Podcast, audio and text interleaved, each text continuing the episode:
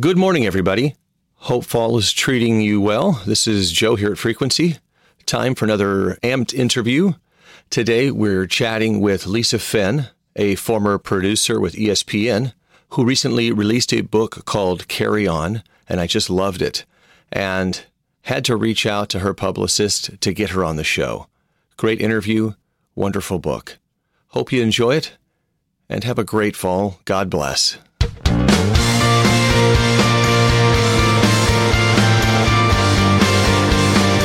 Frequency.fm presents the Amped Interview. Well, good morning, Lisa Fenn. Thank you for joining us this morning on the Frequency Podcast. Um, I appreciate you taking some time to chat with us.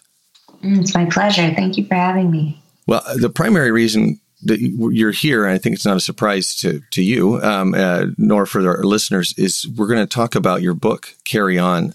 And I want to let um, the folks who are listening know that when the book showed up on my doorstep, I knew before I read it, just just reading like the back cover, that I wanted to talk to you about this because it's just compelling from word go.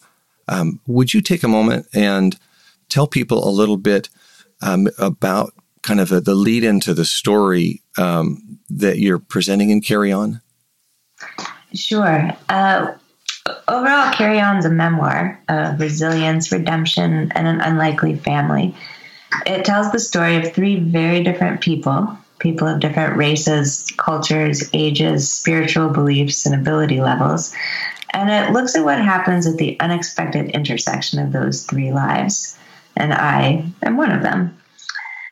It began in 2009 when I was working as a journalist at ESPN, and my niche was sort of stories of inspiration.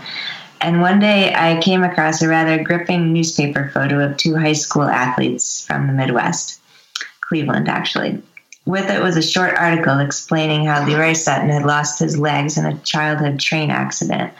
He was a double amputee, and he frequently traveled around on the back of his best friend, Dartanyon Crockett, who was legally blind. And together they attended a high school with a graduation rate of less than 40%. So here was this picture of Leroy Sutton, double amputee, on the back of Dartanyon Crockett, who is legally blind.